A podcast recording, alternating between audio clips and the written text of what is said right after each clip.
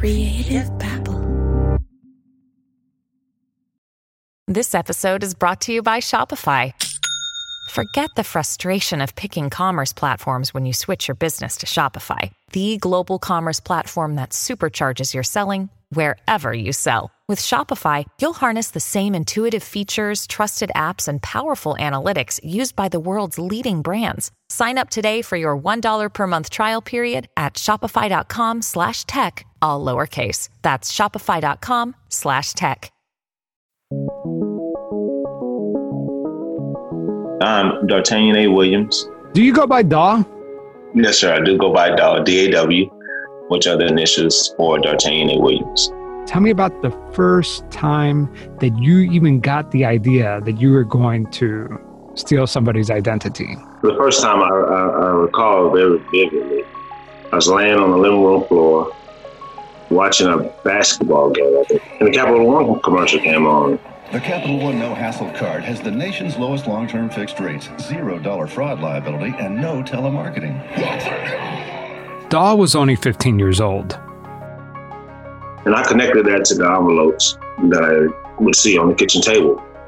You saw this commercial on the air as for Capital One, and what was the thought that came into your mind? So I'm thinking this is access to, to income, this is access to monies. But I didn't fully understand it. I didn't fully understand the significance of a credit card. But I knew my dad had one.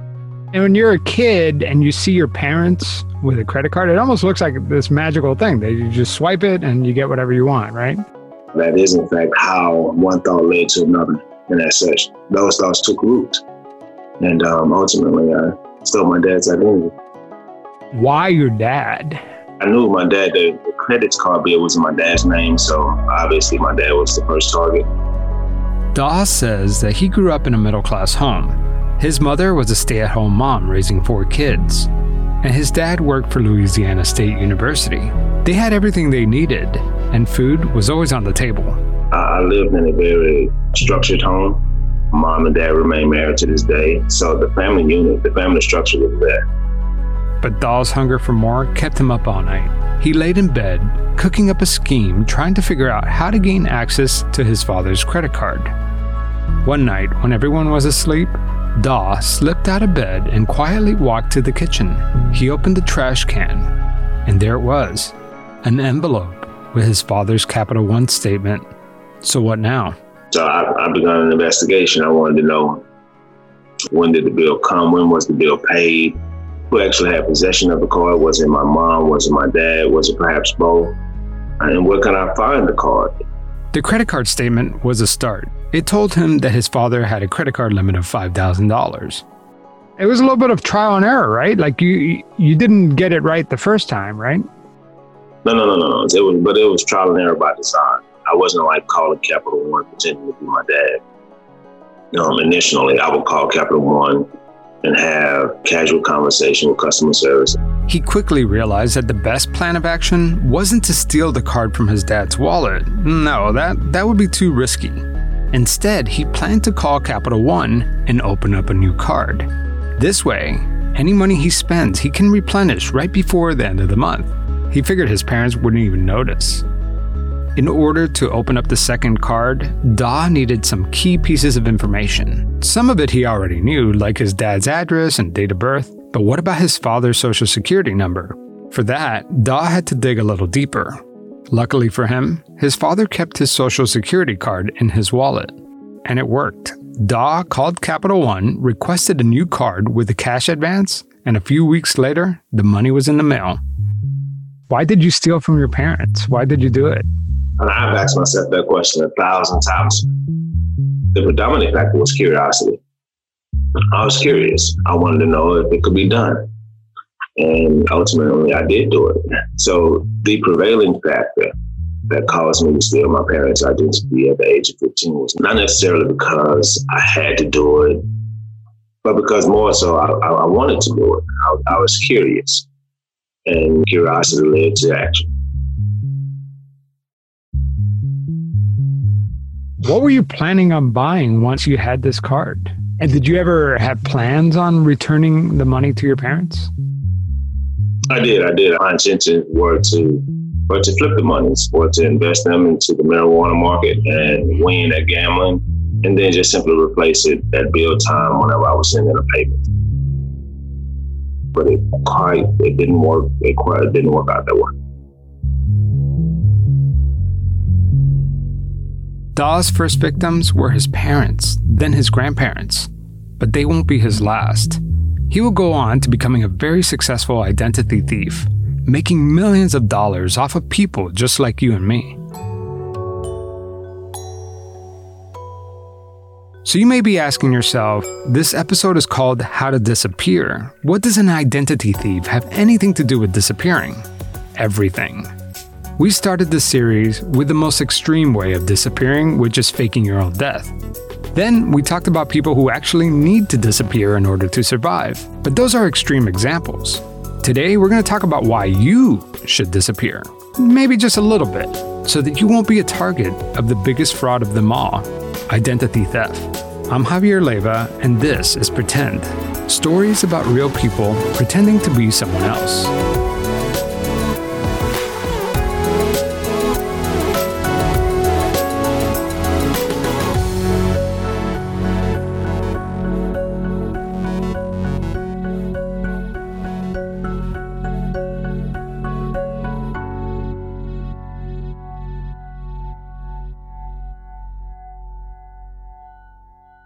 Picture this a foggy evening, the whisper of secrets in the air, and an invitation to step back into the glamorous and mysterious 1920s. That's the backdrop of June's Journey, the game that's been keeping me glued to my phone lately. Instead of doom scrolling on social media, I am actually playing the part of June Parker, a daring detective with a personal mission to solve her sister's murder. And let me tell you, it is a roller coaster of emotions and puzzles. What's to love? Well, first of all, the thrill of hunting for hidden objects. I'm a sucker for these kinds of games.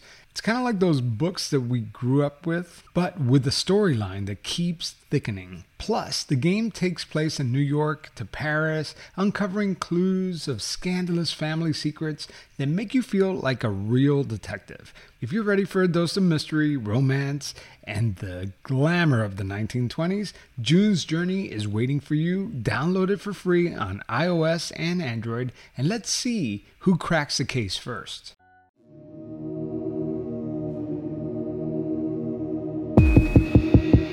I really hope I'm not boring you guys with all this adulting and grown up talk. I mean, talking about credit cards could really be a snooze fest. But out of all the scams you'll hear on this podcast, identity theft is actually the one that could very likely happen to you. And everything that an ID thief needs to know about you is already online somewhere. One in 10 people in the US lost money due to fraud.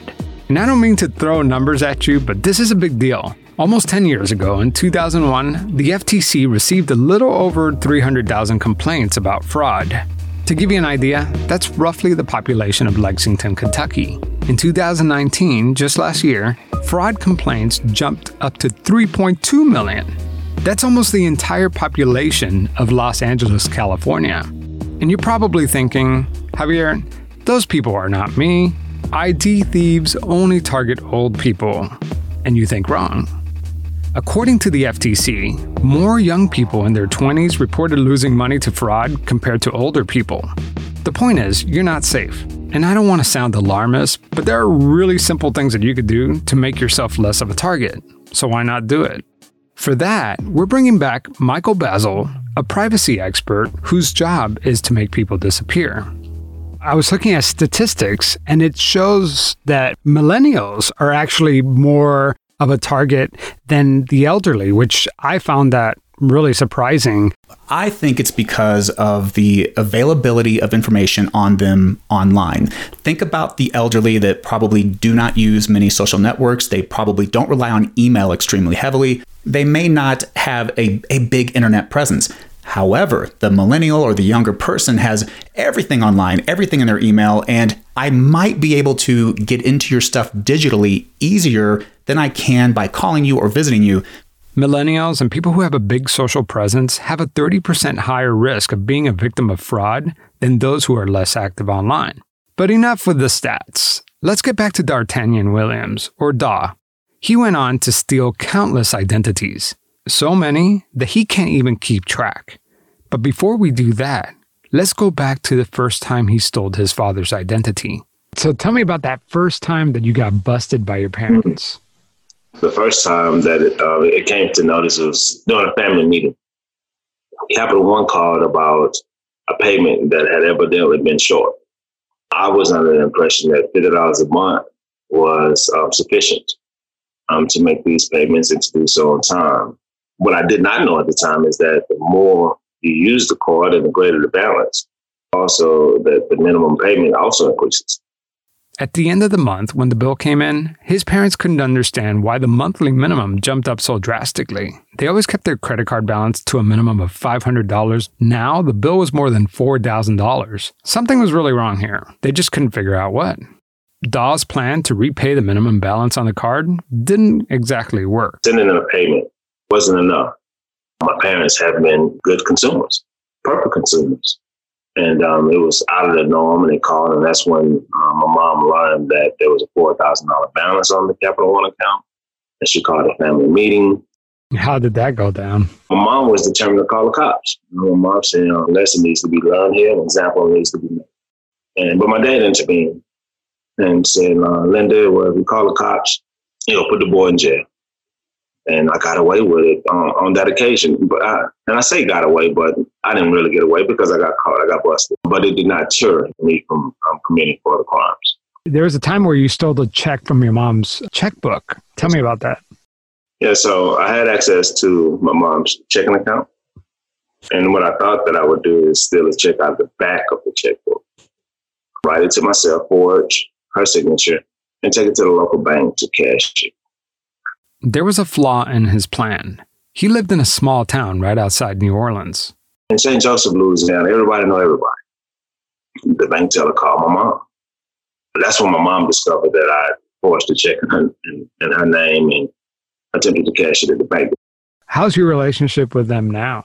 I mean, my parents still dote on me to this day. We have a loving relationship, a very beautiful one. I did these I did these things to my parents from the age of 15 to about 17 and and I was forgiven. We've always maintained a very healthy relationship, even throughout my periods of incarceration. My parents were there for me then and, and, and remain supportive of me now. To this day, Daw's relationship with his parents remains strong. Despite putting them through hell, they never turned their backs on him. Even when Daw turned to the streets to make a quick buck selling drugs, they were always there. By the time Daw turned 19, he was a successful drug dealer. But even though he was a small time delinquent, he had the instincts of a criminal mastermind. Talk to me about how much money were you making by the age of 25? I was $3.1 million richer, um, all in cash. Can you imagine a 20 something year old with $3.1 million in cash? Daw explained to me that even though that was a lot of money, his ID theft business was a business, and all businesses have expenses. But to give you a breakdown of how that looked like and came about, I had a 40 member identity theft organization 20 men, 20 women, 20 of which um, I call info recruits. The info recruits are people who you and I interact with all the time. And these were the people who were employed by everyday businesses and commerce, local businesses, restaurants, hotels, hospitals, tax preparation companies. These were my info operatives, people who occupy places of business in one respect as an employee, but also doubled as a secure information for my white collar crimes. The waiter who served you at your favorite restaurant, he was working for Daw. So was the hotel employee who checked you in. And what about the guy who prepared your taxes? He was on Daw's payroll too. I had to ask Michael Bazzell about this. And I think what's surprising to me, and I don't know if it's surprising to the listeners, but the amount of people who we interact with every day who are just employees at a fast food restaurant or, or works at a doctor's office who could be in cahoots with these identity thieves. I just, I guess ignorance is bliss. Well, and that happens all the time. There's always an inside person think about the the waiter at the restaurant struggling to pay the bills based on however whatever tips he or she got that night. Well, now you approach that person and say, "Hey, carry this device, and for every card that you swipe, I'll give you 50 bucks." That's lucrative and very enticing, especially to people who aren't making much money to begin with. What kind of people were these operatives looking for? And having access to, for example, an entire database of a hospital or an entire database of a tech preparation company, you, you would need to have a system, a method to to that information. And for me, it was through car dealerships. I had info operatives at car dealerships. So that's how I would guarantee what stolen identity would be successful and which one would not. Half of Daw's staff were info recruits, but the other 20 people on his payroll were what he calls field operatives. The field operative is the individual who actually embodied stolen identity. This is the person who gets out and purchases items with the stolen identity. Daw would instruct the field operatives to buy thousands of dollars worth of stuff jewelry, electronics, guns with the purpose of reselling those items for a profit. I had 20 of those men and women very diversified, both in gender and race and age. How much were you paying these field operatives? So, field operatives are assigned to five identities in one rotation. I compensated each field operative $2,000 a week on a salary base. It was not commission based. And as you can imagine, if the field operatives were getting paid $2,000 a week, they were expected to bring in much more. Daw ran his business like a corporation. Each operative had a quota to meet for the day. There were books to balance, expenses to be paid. But all of this can't last forever. I'm invincible. You know, I was smarter than the cops. And, and, at some point, it became a um, cat and mouse game, cop and robber game. But he wasn't invincible. In fact, he got caught over and over. How many times did you get arrested while doing this kind of work? From the age of 18 to the age of 25, I was arrested 23 times. And how many felonies do you have? I have four state convictions and two federal convictions. But after each arrest, Daw would refine his process, learning from his mistakes. And, and, once I mastered it, once I learned the system, that's when the arrests stopped. But unbeknownst to me, I was already under investigation for two long years by both the FBI, Secret Service, and state police. Being an identity thief took a heavy toll on his family. Daw's marriage fell apart, and he was absent for most of his kids' childhood. And this lifestyle, you reaped a lot of reward from it, but there was a lot you lost during this process. Absolutely. And it had more of an effect on my children and, and my parents. I like to remind people that no man is an owl, either directly or indirectly. The choices, uh, the decisions that he or she makes indirectly or directly affects somebody. And in this case, it had a very adverse effect on my relationship with my children. You've probably committed more identity theft crimes than you've been convicted of. Oh, absolutely. I mean, that, that, that number is incomparable. I mean, I was arrested, caught only 23 times, but there were thousands of identities stolen and compromised. Do you remember the names of your victims? Not all my victims, but some of them. I used to associate victims with their credit scores. And I remember some of those names. Daw told me that eventually he no longer saw his victims as real people. In order to, to victimize people at this scale and to do so repeatedly, there has to be a certain abandonment of conscience.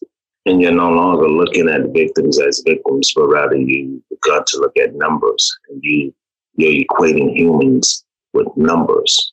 To get past your conscience and to do so repeatedly, it becomes a numbers game and you force yourself into a dark space by you're no longer looking at grandma and granddad. You're no longer looking at single mom. You're no longer looking at military veteran.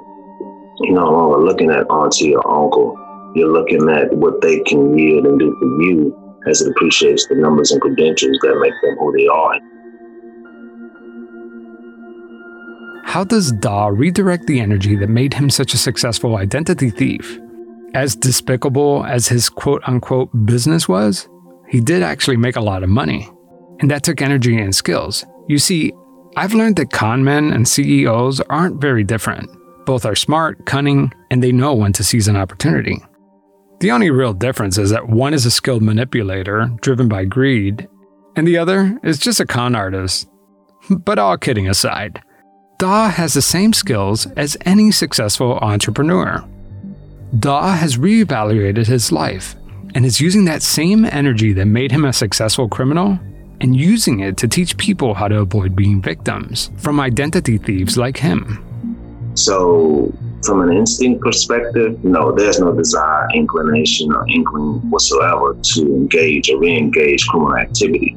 But in terms of having an interest, as it relates to what's going on in cybercrime, that knowledge, that desire is, is real alive and relevant. Many convicted felons have very little chances of actually making it once they leave prison. The system is just not set up to give people second chances. It's really kind of hopeless. But Daw has not only figured out a way to succeed as a businessman, he's now taking his ambition to a whole new level.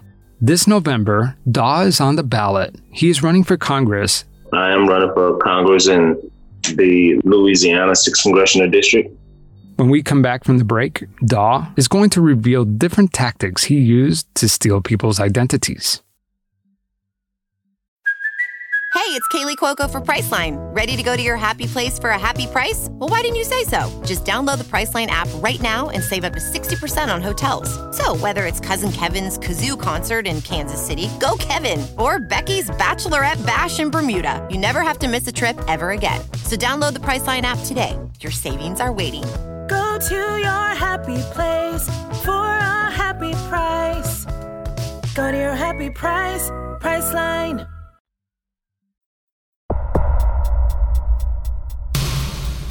I wanted to know exactly how he did it. How was Daw able to get away with these crimes for so long? He shared with me some tricks of the trade. Let's talk about social engineering. In order to access somebody's account, you used to call the victims homes. Talk about that, how you would social engineer that conversation. So that component of social engineering is called is what I call studied deception. An example of that is that I have the, the targeted victims full credit file in front of me. I know everything about them. He knew everything about them except for a few personal details that only his victims would know. For example, their best friend in high school, or the name of their childhood dog. And without this information, it would be impossible to access their account. So he would pick up the phone and call the person he was about to rip off. And I would just go through their credentials to disarm them, basically. And once I've told you your social security number, your date of birth, your primary billing address, if I've initiated with your social and your date of birth, most probably, in all the cases, you're going to easily give me the dog's name, uh, your mother's name, or whatever that added security feature is on that existing account. And, and it was successful each and every time. So essentially, by offering them information that you shouldn't know about them, you're developing trust, right? Right. I mean, who wouldn't fall for that? Because only legitimate organizations would know these things about me, right? Right, right. Social engineering can take on many forms, but essentially, social engineering is a technique con artists use to deceive you in order to gain access to your private information. Here's Michael Bazzell again. It's me getting you to do something you probably shouldn't do. This is usually over the phone or it could also be in person. And you actually did this on our previous episode to find out where your friend was staying at which hotel, right? I think that's a classic example of social engineering. I'm convincing an employee to tell me something that he or she should not tell me. And in order to do that, I'm going to lie and cheat and steal and be deceitful. But in the end, I usually get what I want. You know, you're not doing it for malicious purposes. You're doing it as an exercise to find your friend, right? For sport. But how would somebody who wants to steal your identity use social engineering tactics to get to you? Social engineering deals with the human element. We are all human. We make mistakes. We have weaknesses. And if I can exploit those weaknesses, I might be able to get into your account. I might be able to convince your email provider to reset a password or convince some other financial institution that I am you and help. I need access to my account. If I can get that one employee to break the rule or let me in, now you've got a big problem in my interview with the identity thief, he was saying that he would use social engineering tactics to figure out people's security questions. He would call the actual victim and make up a story, say that he was working at a bank or whatever, and he would offer up their name, their social, their address, all these uh, pieces of information that a regular person shouldn't have. But by doing that, he was disarming them. And then he asked them, like, what's your dog's name? What city were you born in? Nine times out of 10, they would just give it up. It's extremely common. And one situation was my uh, client was victimized over Facebook. The identity thief targeted her over Facebook and then issued her Facebook quizzes. That survey or that quiz might be what's your dog's name or what was the first car you drove? Post a picture of it and it sounds innocent and in actuality all that person's doing is trying to e- extract the information that can be used to answer things such as your security questions or the things that the credit bureau or the financial institution may ask you in order to prove that you really are that person but social engineering is not always a bad thing. Michael says that he uses this technique to find weak spots for his clients. A, a, company hired me to test them, really to test their employees. I contact human resources and I just say, uh, hey, this is Mike in IT. I'm trying to add the newest employees to our records management system, and I, I don't know who they are. Who are the two people that were just hired last week? And nine times out of 10, the companies will say, Oh, do you mean Susan and Mark? And then they'll start giving their information, maybe their extensions. And when I call the newest employees of a business, those are the most likely employees to tell me anything I want to know. I can usually get their passwords out of them. I can get them in front of the computer. I can make them type commands on my behalf on their system because new employees they don't want to cause any kind of problem. When when you go to that woman who's worked there for 45 years and try to get her to do something she shouldn't do, I'm going to fail. She's going to tell me, no way, I don't know who you are. But that new employee who got hired last week, he or she is likely to do whatever I tell them to do. Social engineering is just one way that con artists can steal your information. Some techniques are much more lo fi.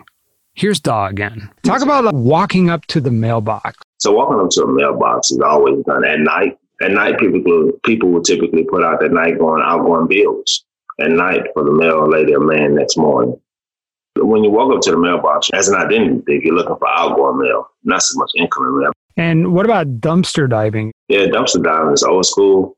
I don't think that it is as effective in today's time. Most corporations and companies have done away with the dumpster method of disposing of consumer data by having these on site shredding companies. What about skimmers? Are they still being used? Oh, yes, absolutely. Skimmer, that little handheld device that does not look like it poses or presents much harm or threat is very much alive and relevant in today's payment card fraud market. And what do the skimmers look like and how do they work? Um, skimmers look like a, a, a, very small, handy credit card reader. A skimmer is about the size, half the size of a credit card, and it can be worn around your neck. And what I would instruct my info operatives to do was to wear their skimmers around their neck as if it's part of their employee badges. And that way you're putting it in plain sight. And you're not having to dig in your pocket. You're not having to go out the way to make the transaction with the card and skimmer unusual. I wanted to learn more about skimmers. How big of a problem are skimmers? Well, I know they were a big problem. Uh, I'm sure they're still a problem. I don't think they're as prevalent as they were. 10 years ago, even longer, stealing credit card information was then used to clone a credit card and then go buy stuff in person. That is very risky. It still happens, but it's very risky. So if you steal somebody's credit card information and you order stuff for yourself, I mean, doesn't that lead investigators right to your doorstep? I guess the amateurs might. The good thieves, I hate to use that term, they're never going to send something directly to them. They might send it to an abandoned house where they can watch for it and go get it. That's actually pretty risky as well typically they will use third party people. They will put out a, an ad online saying, We need secret shoppers. They will tell them, Hey, we're going to send you some products. When you get it, you need to forward them on to this address. There'll be some big elaborate story about why you're doing this and how much money you're going to get paid. And then when the police do investigate, they end up finding the people who really did not mean to commit the crime. Before you freak out, don't worry. Skimmers have a flaw. Skimmers don't grab all of the information on a credit card when you think of that magnetic stripe on the back of your credit card, there's some very valuable information, such as the name and the credit card number. What's not on there are things like the three digit security code. So if I skim, if I just grab the data from your card, I don't have that three digit code, which uh, an online company is going to want before they send the product. If I have a photo of the front and back of your credit card, I have the number, I have your name, I have the expiration, and I have the three digit or four digit security code, I can now do much more damage than just with the data from the magnetic stripe. Many times we go to restaurants, I just put my credit card, I slip it in that card holder, and I hand it over to the waitress, and she disappears. Is there any way around that? I mean, how could we avoid this? Well, it depends on how far of the paranoia you want to go down. I think if you know me by now, I, I have my own strategies for this. Michael Bazzell carries a credit card with a disabled magnetic strip. He has a machine that writes data on the card and erases all the information. I've basically overwritten it with bad information. The chip will work, but skimming it would not work. That is the only credit card I will allow out of my sight. He also scratched off the code written on the back of the card. So if someone takes a picture of the front and the back of the card, it's pretty much useless. But before you get any ideas, doing this goes against the terms of your credit card company. So we don't recommend it. Let's talk about the EMV chips that everybody has them now on their cards, and you have to insert your card now instead of swiping. Why do we still have the magnetic stripe on our cards if we have the chip?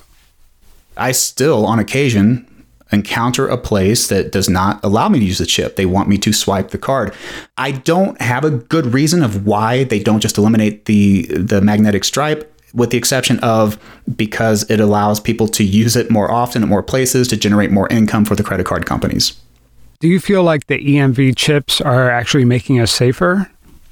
I do because the companies who do demand that you use the chip, that is a much more secure way of making the transaction. The chips are much better. It's a much better layer of privacy, but as long as we have that magnetic stripe in the back, we're never going to completely eliminate that part of the risk.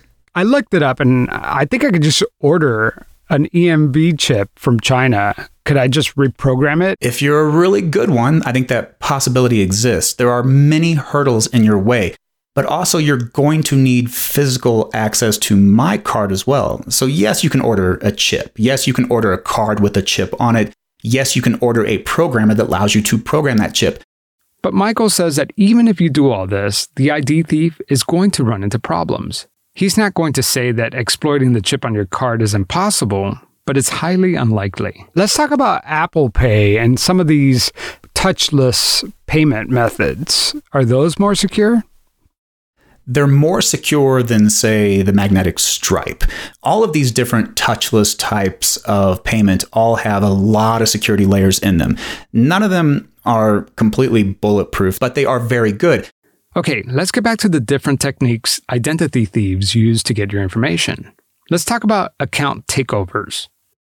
An email account takeover is when a fraudster uses your stolen username and password from a data breach and then locks you out of your own email account. Here's how it works. Let's say that I download a data breach and Javier is in it. I see your email address. Let's say it's a Gmail account. I see the password that you've used for that site. I then take all of that information, I plug it into a script. That script tries to use those email addresses and those passwords to log into everyone's account in that breach. Now I can manually pick you out at random, log into your email account, and if I get in, now I can do all kinds of fun stuff. First, I'm going to lock you out. I'm going to change the password and get rid of you so that you can't come in and kick me out. Next, I'm going to start looking around. What do you have? Do you have bank information? Do you have a statement from Bank of America? Well, then I'm probably going to try that same password over at Bank of America. Can I get in there? Do you have a PayPal statement in your trash? If so, I'm going to go to PayPal and see if that password that you used works there as well.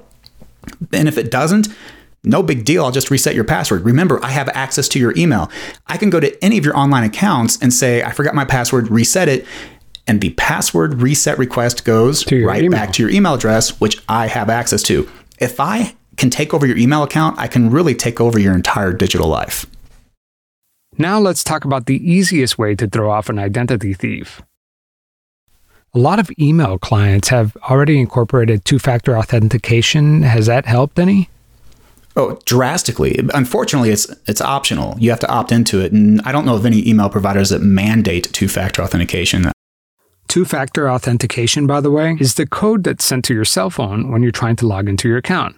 It's very important that you enable the security feature whenever possible. When you do that and a criminal picks you out, they almost always say, well, then I'm done. I'll go to the next person who's much easier. If you have two factor authentication turned on, I'm probably going to go to the next person because they're just an easier target. We talked about millennials being a big target, and we know that the elderly is a big target for identity theft. Who else is at risk? Children. And I think that's something that a lot of people don't think about. You don't think about your five year old son as a good victim for identity theft, when in reality, it's a great victim because there's probably 13 years that'll go by until that person ever tries to get credit in their name to realize, oh, my identity was stolen. What are they doing with your child's information? Anyone with a social security number can be a good victim for identity theft. If you have a date of birth and a social security number, you have the potential to build credit. The the things we're looking for here is your child receiving mail, any kind of pre approved credit card offers in the mail, or really just any kind of marketing mail at all? That's a big sign that someone's used their name or their name and social security number to try to establish some type of credit. That's the big sign that somewhere at some time someone's used your child's information to either try to build credit or gain credit, you need to start doing some investigation into that. And so, what can we do to protect our children? You can do a credit freeze. Most states allow anyone with a social security number, including a minor, to establish a credit freeze. That's a huge thing you can do. And next, if you do find out that your child has been victimized with identity theft, you need to contact the credit bureaus to let them know they're a child, this is a victim of a crime, and set that record straight now Otherwise, in 10 years, when they need to get that first car loan or home loan, they're going to have a big problem to go through because they have a 10 year old collection over their heads that has ruined their credit. What's the difference between a credit freeze and an identity protection service? Well, the identity protection service is really just insurance. You've seen all these different companies who say, well, 20 bucks a month will guard your identity. If you have a, an identity protection service, it doesn't make you hack proof. It just makes that company responsible to fix the problem if you do get hacked. But the credit freeze is something you do yourself. It's free. And in my opinion, it's just about as good as the identity protection services, and there's no cost. So I haven't frozen my credit yet. Well, that's good to know for me right now. it just sounds scary and it sounds anything doing with your credit just sounds complicated. Sure. But I'm going to go through the process and I'm going to actually record the process. Oh, nice. Yeah. But I have some questions for you. Once I go through with this, am I going to be able to unfreeze it? Let's say I want to buy a car. Uh, how do I unfreeze it? Is that going to be a hassle? it won't be much of a hassle. Today, so many people are freezing their credit. It's just an automated thing. It's really not a big deal. You can unfreeze it very easily. Is it instant? It is instant. I had one recently with my credit card. Uh, I had to apply for a new business credit card. They ran a, a pull on my credit and immediately told me, You have a credit freeze. They told me you have a credit freeze through TransUnion. So you need to release that freeze. And if you want to, I can hold while you do that. While I'm on the phone, I muted my microphone. I went online. I went to their website. I unfroze my credit live. And then TransUnion gave me a code and I gave that code to the credit card company, which allowed them to bypass the credit freeze without actually unfreezing my entire credit. Another thing the listeners could do is also get a credit report just to see if there's any unusual activity in their account. Should they do that before they do the credit freeze or after? What I recommend is because you can get a credit report from all three of the major credit bureaus. What I usually do is I get one first, but not all of them, just get one to take a look and see how things look. Is there any problems? And if there are some major problems, like a bunch of loans that you don't recognize, you may not want to freeze just yet. Let's get all that straightened out first. But then, after I freeze everything, I want to run my credit report afterward. And you only get to run your credit report once for free for each of the three credit unions per year. Once I have all the credit freezes in place, I want to run my credit report again in order to make sure that that report reflects that my credit is actually frozen and it will say that within your report. So don't check all three reports at the same time because you're basically no. blowing it, right? You're blowing all your chances to monitor it throughout the year. Run one, get your credit frozen, run the second one. wait a few months and then run that third credit bureau to see how those reports look. And hopefully you're safe and you just go about with life. So once you run the report, you're going to see all these credit cards you've opened the Macy's card, Yeah, the Best Buy card, the Target card, or whatever. What do you do with all those cards? I'm not a financial expert, so some people will say don't close your oldest card because that helps your credit rating. I don't ever say to clients, close all your old credit cards because that could impact your credit score, which, eh, by the way, a credit freeze does not impact your credit score. However, all those little cards, the like you just said, the Macy's card or the the store branded cards that you haven't used forever, I do recommend close all those out. If you're not using it, close it with the exception of your oldest credit card if your credit score is important to you. Okay, I'm doing this. First, I have to check my credit score and make sure I don't see anything unusual. Okay, I checked, everything looks good. So now it's time to call the credit bureau and get my credit freeze. Here we go. If you are calling regarding a security freeze or fraud alert, say freeze or press 2 for help with fraudulent activity related. A freeze will prohibit us from releasing any information in your credit report without your consent. To place a freeze on your credit report, say freeze or press 1. Freeze. To return to the main menu, congratulations. Your file is now frozen and unable to be accessed by third parties. You'll receive your confirmation. Okay, that wasn't so bad. Now I have to do the same for the remaining bureaus. Remember, you can do most of this online. We have successfully frozen your account. Thank you. I'm only calling over the phone so you can hear the process. Now that I've frozen my credit, I should also get a fraud alert. It's an extra layer of protection to prevent someone from stealing your identity. So, who is an ideal victim for identity theft? The perfect victim for identity theft is the person who doesn't check their records.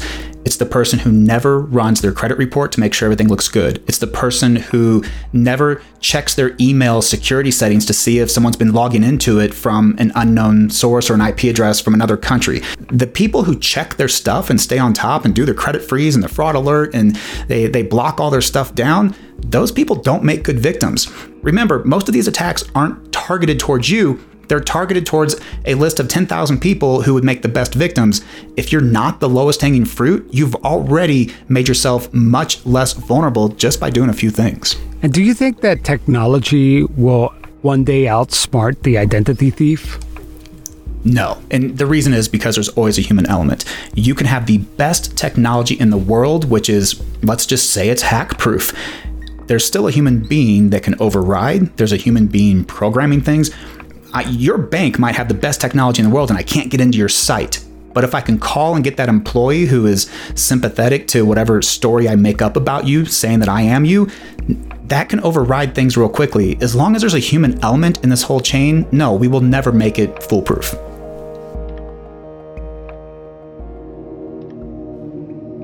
I want to thank Dartanyon Williams, aka Daw, for sharing his story. It's not every day that you get to hear firsthand from an identity thief.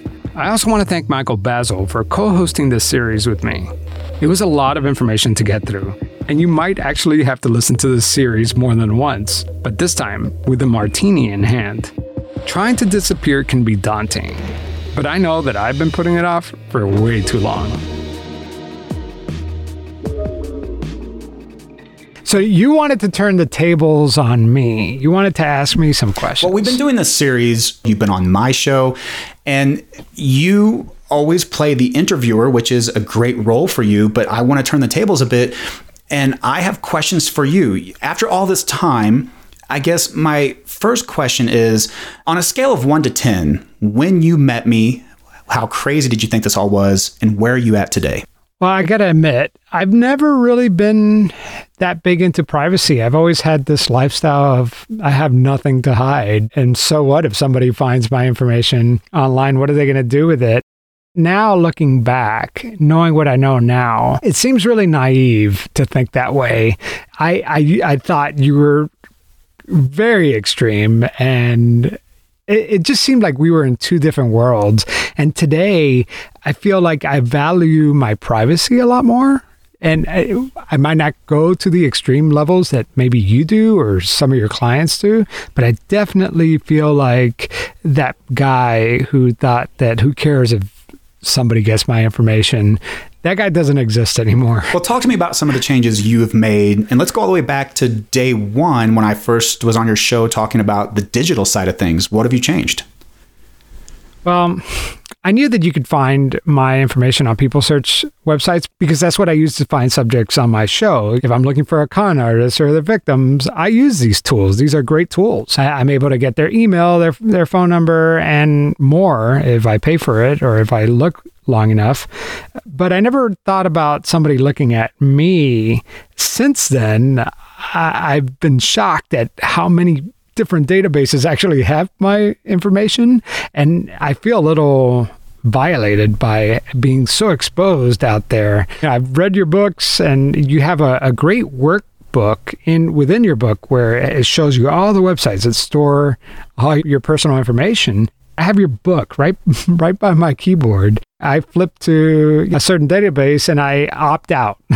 and this process takes forever. And so then I when I opt out, I check off, I, I write a note saying, Hey, I've requested to opt out. And then I check it off as soon as I get confirmation that I've officially been opted out of the database. And I do this almost every day routinely. So it's this long process that seems ridiculous that we have to go through to live a private life, but I've totally bought into it now. Do you think the people search websites are where you are most vulnerable? All you have to do is go to the county clerk's website and then boom, I'm right there because I own a home. So it almost seems like a futile mission to erase myself from these databases when all you have to do is search the county clerk's office and there I am. I smell a quit claim deed in your future at the county clerk. We're gonna we're gonna get that trust built up. Maybe that's a maybe that's a, a bonus episode later. Yeah, we're gonna have to do a follow up yeah. when when I become a nomad. So let, let's say that I'm a crazy listener. I don't like what you said on show number ten or whatever. I come looking for you today how quickly would I find you if I weren't going right to the county clerk to get your tax record? I don't know. I, I'd still, even after all the work that I've put into it to try to disappear, I still feel like I'm out there and it wouldn't take very long to find me. It's so easy. If you just put a little bit of effort, I still think you could find me. Sure. Well, I hear from a lot of people who start the path down that workbook of removing all their stuff and they say it gets kind of addicting. Do you have the privacy bug now? I definitely have the bug. Uh, whether I want to go all the way, I'm still in the back of my head very skeptical of the whole thing of living so extreme because I feel like there's that trade off between ignorance is bliss, right? there's so many dangers out there that sometimes it's easier to ignore them. It's about keeping some privacy in your life so that it makes it harder for people to find you while still living a comfortable life where I'm not paranoid. So I'm trying to find that balance. I'll throw one more out there. Let's say that you take the extreme dive and you have the home in the name of the trust, your cars in the name of the LLC, your home address isn't on anything. You've just rebooted everything and you are a ghost. Would that change the content of your show in regard to maybe being more aggressively saying things that you might be cautious of saying now?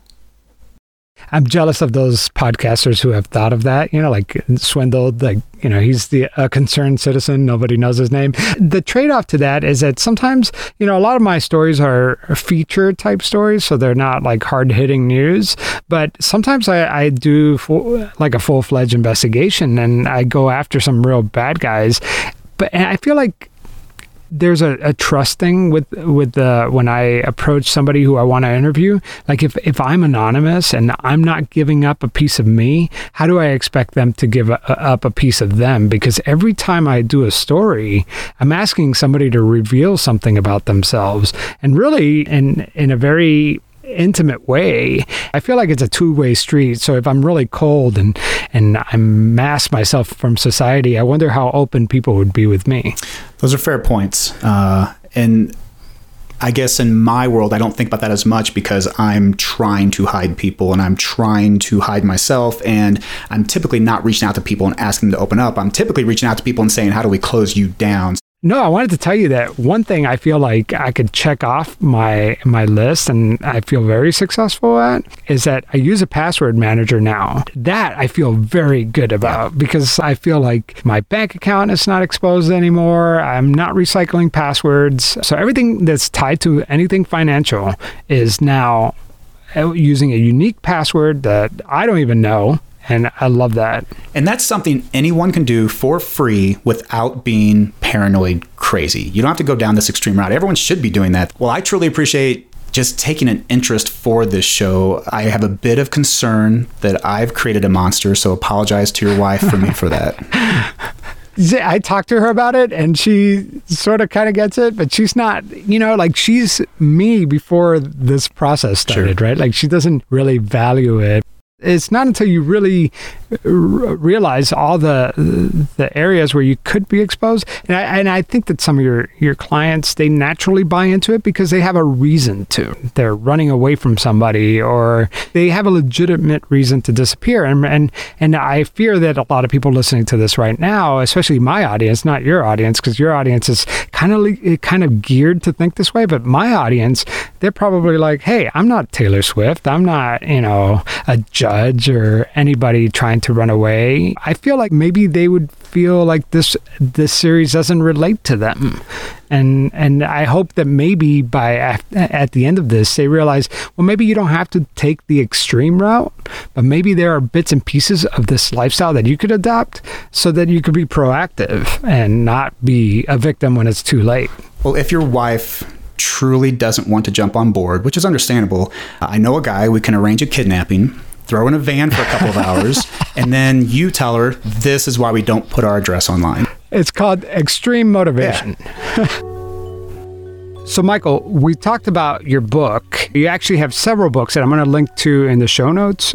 But you also have a podcast for listeners who want to learn more about this. Where can they find you? Yeah, if you come to inteltechniques.com or just search for the Privacy, Security, and OSINT show, it's a weekly podcast. I will warn your listeners now that we we go down quite a few rabbit holes. We get a bit paranoid, but we talk about extreme privacy and security. Uh, but people are welcome to come check that out.